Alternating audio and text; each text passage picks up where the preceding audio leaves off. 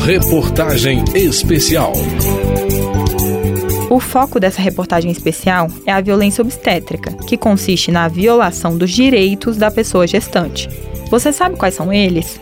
Eu sou Amanda Aragão e no episódio de hoje vamos falar sobre a importância da informação.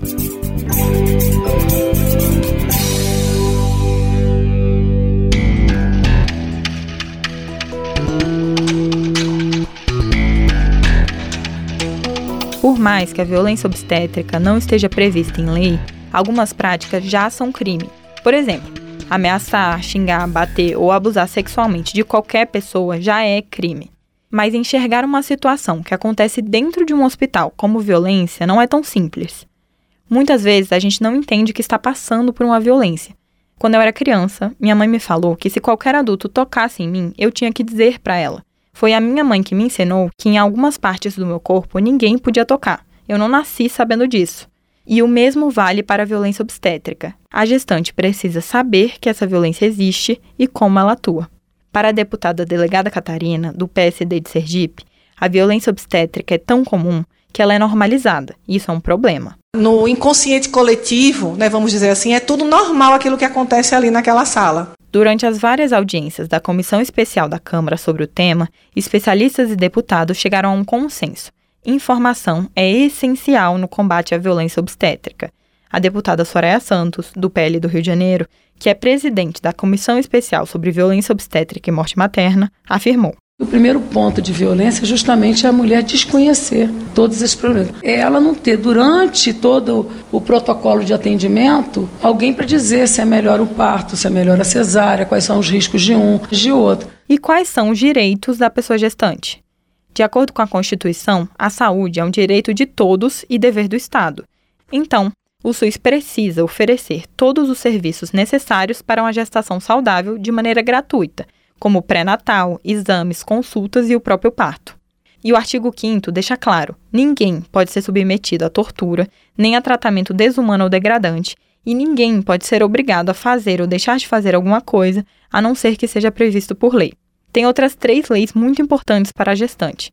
A lei do acompanhante garante que toda pessoa gestante possa ter um acompanhante em consultas, exames e no parto. O acompanhante pode ser um familiar, um amigo ou um cônjuge, e nenhum hospital pode negar a entrada dessa pessoa. Outra lei diz que a partir do momento que uma pessoa engravida, ela deve saber qual vai ser o hospital onde vai ser realizado o seu parto.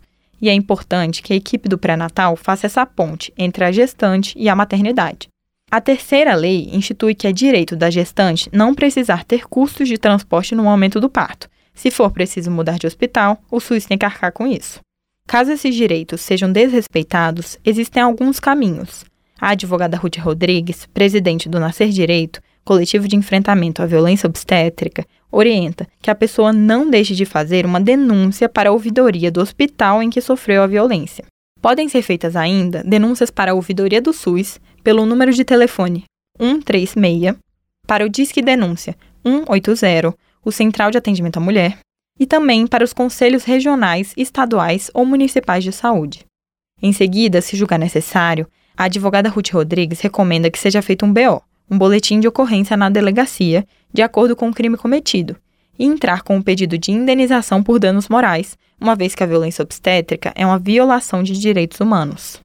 Como a gente tem uma classe médica muito corporativista, é muito difícil que eles reconheçam que houve violência obstétrica. Os processos criminais, os processos cíveis. Eu recomendo que tenha uma assistência jurídica para traçar uma estratégia adequada de atuação para evitar que lá na frente o juiz entenda que não teve erro médico e julgue improcedente o pedido da mulher, ou seja, ela perca.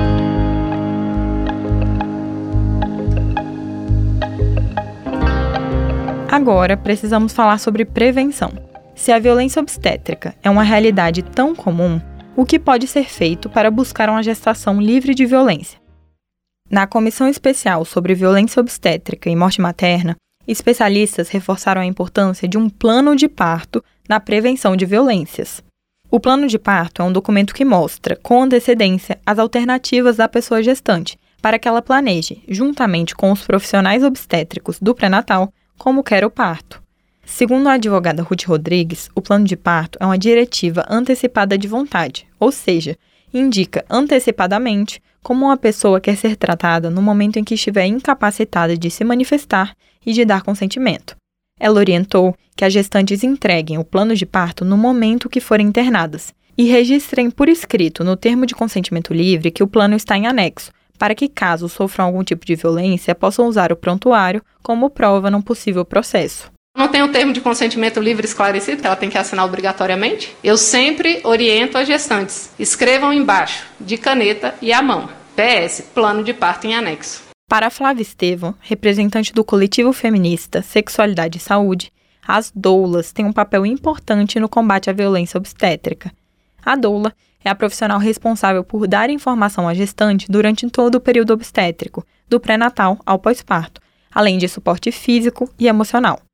A doula atua no cuidado da gestante. Por exemplo, durante o parto, a profissional ajuda a escolher posições confortáveis para parir e fornece métodos não farmacológicos para alívio da dor, como massagens e técnicas de respiração, como explicou Flávia Estevam. Um questionamento que muitas pessoas trazem, né? Se a doula ela substitui o acompanhante, de maneira nenhuma, né? A doula ela também trabalha muito junto com o acompanhante, o acompanhante que muitas vezes fica perdido realmente, né? Porque se às vezes as oportunidades em consulta de conversar sobre o parto nem são muitas com a pessoa gestante, o acompanhante fica mais ainda de lado. Né? Porém, a doulagem não é regulamentada e muitas profissionais são impedidas de entrar em hospitais para acompanhar gestantes em trabalho de parto. Durante a audiência pública da Comissão da Mulher da Câmara, o Ministério da Saúde e entidades sindicais defenderam justamente a aprovação do projeto de lei que regulamenta a profissão de doula. A proposta já foi aprovada no Senado e agora está sendo analisada na Câmara. A presidente da Federação Nacional de Doulas do Brasil, Morgana Eneli de Almeida, acredita que para melhorar o atendimento às gestantes, equipes multidisciplinares são essenciais, com médicos, enfermeiros e doulas.